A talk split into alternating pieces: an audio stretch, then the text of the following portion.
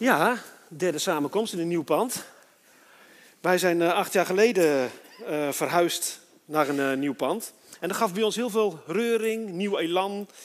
Er kwamen allemaal nieuwe ideeën op, gek genoeg. Heel mooi om dat te zien. Dus ik ben benieuwd wat hier nog allemaal gaat gebeuren. Heel hartelijk dank voor de uitnodiging. Gemeente van onze Heer Jezus Christus. Maar inderdaad, een beetje naamgenoot Bab Noord, Regenboog Noord, je zei het al. mijn naam is Marco Kelin. Ik uh, dien in de regenboog, dat doe ik, dit is mijn achttiende jaar dat ik als voorganger dien in de regenboog in Veenendaal. Daarvoor heb ik uh, theologie gestudeerd aan de ETH in Veenendaal, destijds nog, is toen samengegaan met de CAE. Toen aan de VU in Amsterdam, uh, de Baptistenseminarium later gedaan. Daar ken ik Marco ook van. En sinds een aantal jaar ben ik verbonden aan Liberty University en doe ik daar een, ook een promotietraject zoals Marco daar ook mee bezig is geweest. Ontzettend leuk. Uh, wat kan ik nog meer vertellen? Dan weet je een beetje wie hier staat. Uh, ik ben getrouwd met uh, mijn soulmate, Rut. dit jaar 25 jaar. Dus gaan we 7 september gaan we dat vieren. we hebben twee mooie meiden. Eva, die wordt bijna 18. Sifra van 15. En we hebben een bulldog, Singa. Zo eigenwijs als morgen de hele dag, maar erg lief. Ik, samen met mijn gezin zijn we nogal reisfanaten. We reizen echt veel, vinden we prachtig, andere culturen, andere landen bezoeken. En persoonlijk ben ik al eigenlijk, zolang ik me bijna kan herinneren, vanaf kleinzal en lagere school, een ontzettende uh, fanaat van, zal je misschien helemaal niks zeggen hoor, maar reggae-muziek. Nou, misschien doe maar, Bob Marley, dat is een puntje van de ijsberg, maar er is ook heel veel gospel reggae. En daardoor ben ik ook tot geloof gekomen door die muziek. Nou, dat was toen ik ongeveer 25 was. Dan weet je een beetje wie hier staat, in plaats van dat ik koud binnenkom en gelijk begin. Maar ik wil wel een vraag stellen aan jullie. Wie van jullie, wie van u kent het KRO-programma Spoorloos? Wie kent dat? Ah, ja, dan mag die van mij, wat mij betreft, mag de eerste slide uh, erop komen. Daar heb je hem, hè? Dirk Bolt, Spoorloos. Prachtig programma. Een van de mooiste programma's op tv, denk ik. Samen met Keuringsdienst van Waarden, ook heel erg gaaf. dat is weer heel anders, maar ook leuk. Maar Spoorloos, dat grijpt me echt aan als ik dat zie. Het is een van de weinige dingen op tv of van Netflix of whatever, waarbij als ik het alleen kijk, dat doe ik dan meestal ook alleen, de tranen over mijn wangen lopen. Dat, het, het, pakt je echt. Maar ik moet eerlijk zeggen, eigenlijk pas in mijn geval ongeveer vanaf 2010. Dat was het jaar dat mijn moeder overleed en dat maakte nogal een uh, impact. En ik zeg ook wel eens, misschien was destijds, en nu nog steeds, het kijken van sporeloos wel een soort van uh, verdrietverwerking. Een hulp om in de voetsporen van de ander te staan en dan toch maar ergens bij te kunnen komen. Dus dat klinkt misschien heel raar, zo'n eerste keer hier in zo'n gemeente zoiets te delen, maar het is zoals het is. Hij mag, hij mag weg, dankjewel. Wat je in spoorloos telkens weer terugziet, mensen, is dat hoe je het ook wendt of keert, wat de omstandigheden ook zijn, dat er een haast niet onder woorden te brengen band is tussen familieleden. Een onderlinge band die, die je amper kunt beschrijven. Tuurlijk, ik ben me bewust, er zijn uitzonderingen op. Ik met mijn vader, die inmiddels ook al overleden is, was totaal geen band. Soms gaat het zo. Maar zelfs in situaties waar die banden niet zo sterk zijn, of waar er misschien zelfs ruzie is, daar heb je ook programma's over op tv, blijkt juist uit de boosheid of uit de frustratie daarover, dat dan die onzichtbare band er toch wel op een of andere, manier is. Je voelt dat, nou dat merk je spoorloos ook. Onze connectie met familie, maar soms kan het ook heel sterk zijn met vrienden, die kan heel diep gaan. En die kun je ook heel diep ervaren. En dat geldt zeker, in koppertje natuurlijk, voor de band tussen ouders en kinderen. Dat gaat soms zo ontzettend diep. Ik zou haast niet eens kunnen omschrijven, denk ik, wat ik aan liefde en aan trots en een protectionisme voel voor mijn Dekselse dames. Als ik ze dan zo op zie groeien, dan, dan, toen ze geboren werden, ging er een deurtje in mijn hart open waarvan ik niet wist dat hij er was. En dan komt er een liefde uit en denk wat is dit joh? Nou, dat is in mijn geval niet meer weggegaan, gelukkig. Maar velen van ons herkennen dat, denk ik. Die gevoelens, die band met familie, met vrienden. Prachtig. En probeer je dan eens voor te stellen de liefde die God voor ons heeft als de hemelse Vader. Die liefde van Hem, die is zo ontzettend veel groter en dieper en verrijkend En daar, gemeente, wil ik vanochtend met jullie bij stilstaan. Om ons te helpen te beseffen hoe diep en hoe groot die liefde van God voor jou en voor mij is. Dus ik hoop dat het lukt vanochtend. En Jezus wilde jou en mij dat ook doen beseffen. En daarom heeft hij destijds een gelijkenis van de verloren zoon verteld. En die gaat zo, en dan mag hij verder. Jezus zei, er was een man die twee zonen had. Vader, zei de jongste tegen hem, geef mij het deel van uw bezit waar ik recht op heb. En de vader verdeelde zijn bezit over zijn twee zonen. Een paar dagen later verzilverde de jongste zoon zijn aandeel en ging op reis naar een ver land. Daar leidde hij een losbandig leven en verkwiste al zijn geld. Lucas 15. Toen normaal gesproken zou je het zien op het schermpje. Toen hij alles had opgemaakt, brak er in dat land een zware hongersnood uit. Ook hij begon daaronder te lijden. Toen trok hij erop uit en kreeg na lang aandringen werk bij een van de bewoners van dat gebied. En die stuurde hem zijn land op om varkens te hoeden. Nou, dat was echt vreselijk voor een Jood. Graag had hij zijn maag gevuld met het voer van de varkens, maar niemand gaf het hem. Toen kwam hij tot bezinning en dacht: Mijn vader heeft zoveel knechten en die hebben eten in overvloed. En ik kom hier om van de honger. Ik ga terug naar mijn vader en zal tegen hem zeggen: Vader, wat ik heb gedaan was tegen de wil van de hemel en tegen de uwe. Ik verdien het niet nog langer uw zoon genoemd te worden. Behandel mij als een van uw knechten. Hij ging op weg terug naar zijn vader. En hij was nog ver van huis toen zijn vader hem al zag. Omdat hij met hem begaan was, liep hij hem snel tegemoet, sloeg zijn armen om hem heen en hij kuste hem. Vader, zei de zoon, wat ik heb gedaan was tegen de wil van de hemel en tegen de uwe. Ik verdien het niet nog langer uw zoon genoemd te worden. Maar zijn vader zei tegen zijn knechten: Vlug, haal het beste gewaad en trek het hem aan. Steek een ring aan zijn vinger en doe hem schoenen aan. Haal het mestkalf uit de stal en slacht het. We gaan eten en feest vieren. Want mijn zoon hier, hij was dood, maar hij leeft weer. Ik was hem kwijt, maar hij is terug. En ze begonnen feest te vieren. Nou, dat zie je hier nog terugkomen. Ik vond het wel een grappig filmpje met Playmobil. Dan komt hij dan bij de vader. Van al Jezus' gelijkenissen, mensen, is deze voor velen van ons denk ik de meest favoriete. Dit is zo'n indrukwekkende gelijkenis. En gek genoeg is het regelmatig ook wel de meest misverstane gelijkenis. In ieder geval de focus die gelegd wordt. In tegenstelling tot wat je heel vaak hoort, of misschien wel gelezen hebt, in boekjes hierover zijn er veel van, is de kern daarvan, van die gelijkenis, niet de zonde van de zoon, maar de liefde van de vader. En dan mag hij één verder. Tik maar door. Ja, dat is hem. Vaak zie je dat de focus ligt, als we het hebben over deze gelijkenis, en dat snap ik wel hoor, bij die jongste van die twee zoons en met alles wat hij dan doet. Hè? En dan gaat het natuurlijk om de zonde die hij doet en de bekering die dan nodig is daarna. Daar wordt er vaak op ingegaan. Hoe diep je ook in zonde gevallen bent, dat die weg. Nou ja, hè? Maar soms wordt dat accent ook wel gelegd op die tweede, op die oudste zoon. Hoe hij dan zich gedraagt hè? en de terechtwijzing die hij ook ontvangt van die vader. Omdat hij niet blij was dat zijn broertje terug was, dat zijn broertje gered was, zeg maar.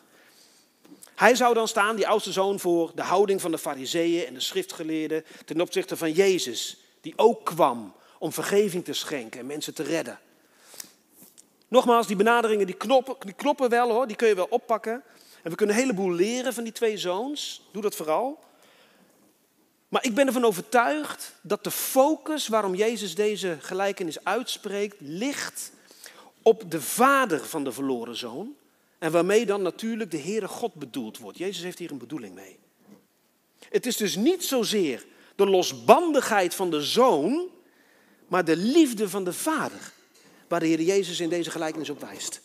Het gaat in de eerste plaats dus niet over het karakter van de zoon, daar kun je van alles over zeggen, maar over het karakter en over de liefde en over de compassie van de Hemelse Vader. Daar doelt hij op. Over de liefde die hij heeft voor zijn ja, eigenzinnige, weerbarstige kinderen, zonen. Hij mag even verder. Dit verhaal gaat dus niet primair, en ook vanochtend niet, over jou of mijn zonde. maar over de liefde van de Hemelse Vader voor jou en voor mij, ondanks onze zonde. En dan kan het wel eens dichtbij komen. Want het gaat dan over het geduld van een barmhartige God die met uitgestrekte armen wacht tot wij bij hem komen. Tot we thuiskomen in dit geval van de gelijkenis. Bijna alles in deze gelijkenis wijst ernaar hoe onvoorstelbaar ver die vader gaat in het ondergaan van onder andere beledigingen en afwijzingen. Let maar op zo. En dat allemaal uit liefde voor zijn kind.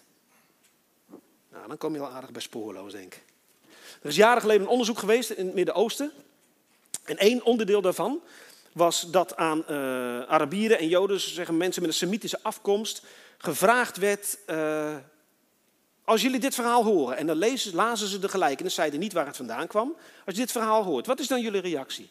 Nou, er waren verschillende reacties, maar één ding wat steeds terugkwam, was dat de meesten zeiden van, ja, dit, dit is niet waar gebeurd. Dit, is niet, dit zal het echt niet zo gebeuren. Nou, de onderzoekers vroegen, ja, waarom dan niet? Ja, dat is simpel. In onze cultuur doe je zoiets niet, want als die zoon vraagt voor, om zijn geld, zegt hij daar eigenlijk mee dat hij wil dat zijn vader sterft. Dus geeft hij hem eigenlijk een steek in zijn hart. Dit, dit, dit, dit, is, dit zal bij ons nooit gebeuren. Tenminste, dat zal onze maatschappij en onze gemeenschap niet goedkeuren, dit soort zaken. Heel interessant. Maar waarom komt zo'n verzoek dan nooit voor? Vroegen ze letterlijk. En toen zei iemand, omdat het een doodswens is voor je familie. Een hele ongelukkige, maar ook een hele grove belediging dan voor die vader in die gelijkenis. Echt een dolksteek, zoals ik zei. Dus de toehoorders, toen Jezus dit uitsprak, kan ik me zo voorstellen, die zullen daarna een stevige terechtwijzing verwacht hebben van die vader in die gelijkenis. Maar die vader, is die opgevallen? Die zegt niets. Helemaal niks. En dit is de eerste keer, mensen, en de volgende nog meer, dat de vader, gedreven, hè, dat luikje, door liefde, breekt met de gebruikelijke gewoonte. En dat was iets wat in die tijd 100% de aandacht gevraagd zou hebben van de toehoorders van Jezus. Die, wat zegt hij nou? In plaats van zijn zoon openlijk en stevig de oren te wassen, zien we dat die vader een ongekende, geduldige liefde toont. Richting zijn zoon die zo'n verzoek doet. En hij stemt er nog mee in ook. Hij geeft hem wat hij vraagt. Nou, en daardoor is de broek van de toehoorders natuurlijk helemaal afgevallen. Wat doet hij nou? En die zoon, maar het kan natuurlijk ook een dochter zijn, hè, die gaat. Die gaat op weg. Zoals dan beschreven wordt naar een ver land. En dat doet hij van alles. Hij mag één verder. En er zijn mensen onder ons, ook hier vermoed ik, die dat in hun leven hebben ervaren. Misschien dat je zelf er vandoor bent gegaan. Of dat je een zoon of dat je een dochter hebt die er vandoor gaat of vandoor is gegaan. En wat dat dan doet met je, hè? wat dat in je hart allemaal uitwerkt. We zijn aardig bekend met de grenzeloze verdorven vijf van die verloren zoon. Seks, drugs en rock'n'roll zullen waarschijnlijk zijn dagen en zijn nachten gevuld hebben. De details worden niet gegeven, dat is aan de lezer en de toehoorder zelf om in te vullen, dus vul het maar in. Maar uiteindelijk blijkt dat zijn vermogen en zijn vrienden hè, er niet meer zijn. Hij mag verder. En als hij zich beseft dat hij dan vervolgens, ik heb het maar zo opgeschreven, het leven van een varken leidt, want daar komt hij uiteindelijk terecht, dan bedenkt hij een plan. Namelijk om een plaats te krijgen, terug bij zijn vader, maar dan bij de knechten. Want wees eerlijk, alles is beter dan het leven wat hij op het laatste daar leidt in dat land. Maar laat dat besluit eens op je inwerken. De gelijkenis is misschien wel bekend, maar laat eens maar op je inwerken. Het zou natuurlijk kunnen, zeker in die omstandigheid, in die tijd, als hij langer weg is geweest en met het leven dat hij leidde, dat hij al lang overleden was. Het was allemaal niet zo veilig. En dat die vader dat misschien ook wel dacht en vermoedde. En dan sta je in één keer op de stoep, moet je je voorstellen. Hè? En dan, stel dat hij dan toch zou gaan en dan zou aankloppen. Welke reactie krijgt hij dan? Hoe reageert die vader dan? En in die tijd, minstens even belangrijk, hoe zou de gemeenschap reageren? Die dat verhaal natuurlijk kent en dat misschien achter de deuren over gesproken wordt. Hoe reageerde die? De spot, de verwijten, de afwijzing en misschien zelfs ik ben met Marokkanen opgegroeid. Toen ik, eh, ik ben geboren in Zwitserland, toen ik in Nederland kwam, ben ik met Marokkanen opgegroeid. En die pakken elkaar onderling aan. Hoor. Bij Nederlanders mag dat niet. Mag niet aan de andere mans kinderen zitten. Maar Marokkanen onderling. En ook in die tijd, die gemeenschap had die zoon misschien wel even aangepakt. En dan loop je terug naar je dorp. Hoe zou ze reageren? Maar die vader reageert heel anders. Hè? En in dat licht moeten we deze hele gelijkenis dan ook zien, mensen. Namelijk als handelingen van diep mededogen en van zelfopoffering van de vader om zijn zoon te beschermen tegen de invloed van buiten, tegen de vijandigheid van de gemeenschap. Want hoe moeilijk is het om als ouders, laat ik hem eens dichtbij brengen, van een kind dat eventueel afgeweken is, of hele andere keuzes maakt, soms om te gaan. Niet alleen met je kind, maar soms ook met de opmerkingen of de blikken van mensen om je heen. Terwijl ze denken dat je het misschien niet ziet. Natuurlijk weet je wat je zoon of dochter doet of wat voor keuzes die maakt. Maar het is wel mijn zoon. Dat, maar het is wel mijn dochter. En ik geloof dat die vader precies hetzelfde ervaren heeft. Hij mag verder. Natuurlijk is het gissen, hè? Maar ik heb het sterke vermoeden dat die vader elke dag vol verlangen de horizon aftuurde naar een teken van de terugkomst van zijn zoon. En weet ik veel, elke dag kwam hij misschien nog wel verdrietiger thuis dan de dag ervoor. En elke dag verbaasden de mensen in zijn omgeving, in zijn dorp weer over hem. Zit hij weer te wachten tot hij komt, te staren. Misschien wel hoofdschuddend, hè? zoals mensen dat vaker doen. Maar de vader, die vader houdt aan. En dan is daar dat moment wat niemand anders uit dat dorp gedacht had. Hij mag één verder. Want de vader doet dan iets wat niemand in zijn positie ooit gedaan zou hebben. Hij rende hem tegemoet en dat is belangrijk. Want nobele, waardige mannen in die tijd, die renden nooit. Hij moest zelfs zijn zeg maar, rok optillen om zijn knieën te laten zien om te kunnen rennen. zulk gedrag, dat was vernederend. Sociaal onaanvaardbaar. Ik hoop dat je hem een beetje aanvoelt. Maar deze vader scheelt hem niks. Het enige wat hij wilde was zijn zoon bereiken om hem te kunnen omarmen en ook te beschermen met zijn liefde, voordat de tegenstanders hem misschien wel zouden grijpen. Welke remmingen deze vader ook gehad mocht hebben, die werden overspoeld door de vloed van liefde die, die hij in zijn hart had. Liefde voor zijn kind overschaduwde zijn vrees voor de opmerkingen, voor, de, voor het sociale etiketten. En de mening van anderen, whatever. Het enige wat die vader aan het denken zette en zijn hart deed laten tikken, was om eindelijk zijn zoon weer in zijn armen te sluiten toen hij hem zag. Want dit kind hier, lezen we, was dood, maar hij leeft. Hij was, ik noem het maar even, spoorloos. Maar hij is terug. En dat bedacht ik me toen ik ermee bezig was met die preek. Hoe zou ik maar misschien wel, hoe zou jij gereageerd hebben als jij die vader was? En het gebeurde je.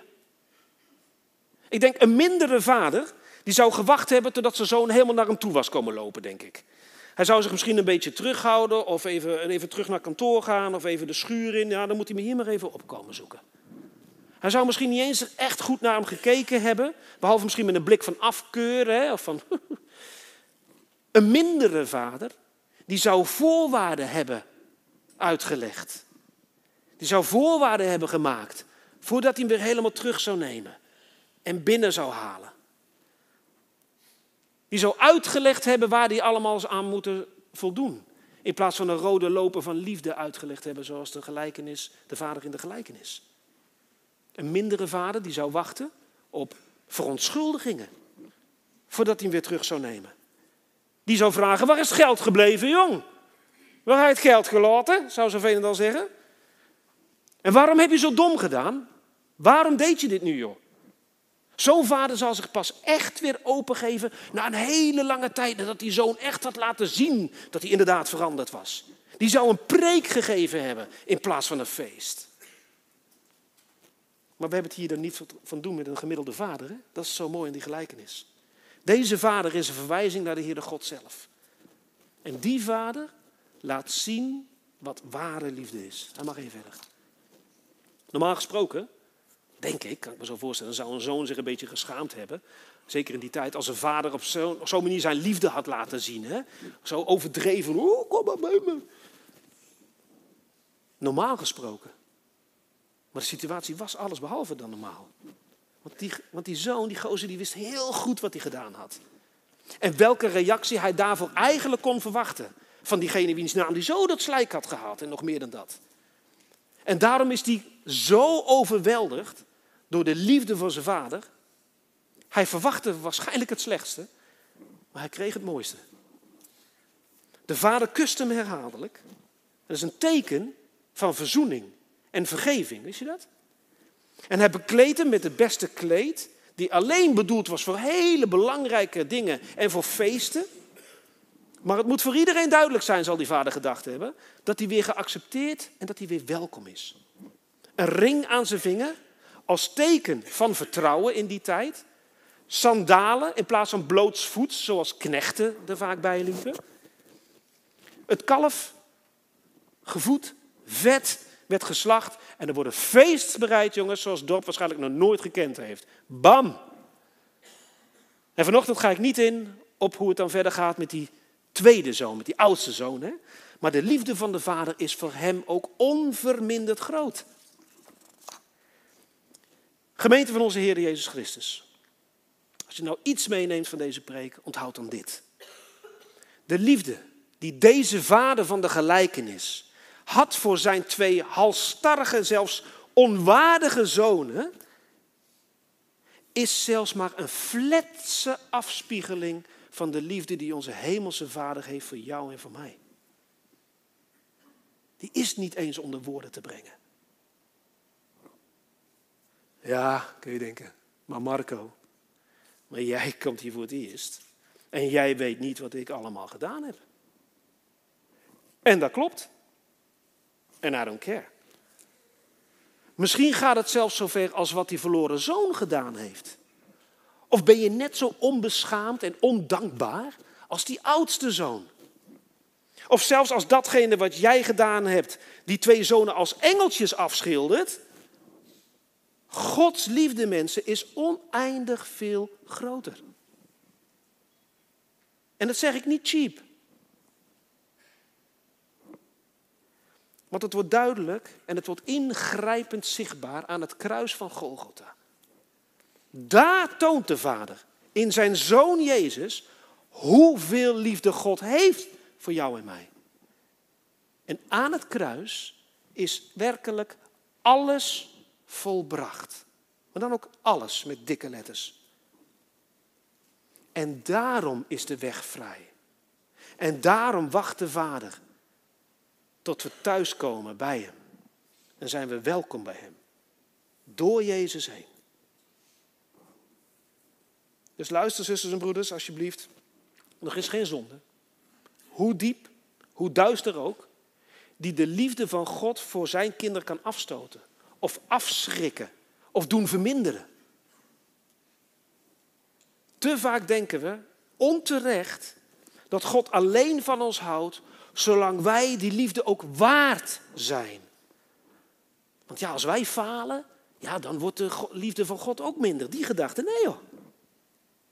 En don't get me wrong, ik zeg niet dat God niet baalt van de zonde en dat hij die afkeurt. Tuurlijk. Gods hart breekt als hij ziet dat zijn kinderen, mag ik het zo zeggen, weer teruggaan naar de beerput van de zonde, of wat ik hoe het wil noemen. En, net als gewone ouders, doet hij soms dingen om ons weer bij hem terug te brengen. Terug te laten keren naar de Vader, zeker. En dat gaat langs de weg van berouw, ja, van bekering, van dagelijkse bekering. En daarin werkelijk opzien naar Jezus. Maar weet ook dat vaders liefdevolle hart voor jou geen slag overslaat. Hij blijft geduldig wachten. En ik zou bijna zeggen, de enige manier om de liefde van God te waarderen en naar te hunkeren zelfs, is dat moment waarop je herkent, maar ook erkent dat je alles behalve waardig bent om de liefde van God te ontvangen. Dan ben je er klaar voor. Dan heeft God je, God je precies op het punt waar hij je hebben wil. Dan ben je er klaar voor om die liefde van God in je hart te ontvangen. En wat het betekent. Zoals die zoon die ontvangen heeft toen hij over dat stoffige pad liep. En opkeek en daar zijn vader aan zag komen rennen. Moet je je voorstellen. Maar dan mijn vraag aan jou of u. Ik weet niet of het van toepassing is, maar wat mij betreft één verder. Hoe lang ben jij al weg van thuis, als dat in jouw geval zo is? Hoe lang is die situatie al zo? Misschien niet zo ver van huis, misschien ben je heel ver van huis. Je kunt hier misschien zelfs zitten of live meekijken, maar hier zitten en fysiek er nog wel zijn, maar in je hart ben je misschien al zoveel lang weg bij God. Waarom? Ben je weggebleven omdat je denkt dat je zonden je zo ver hebben afgedreven dat er toch geen weg terug meer is?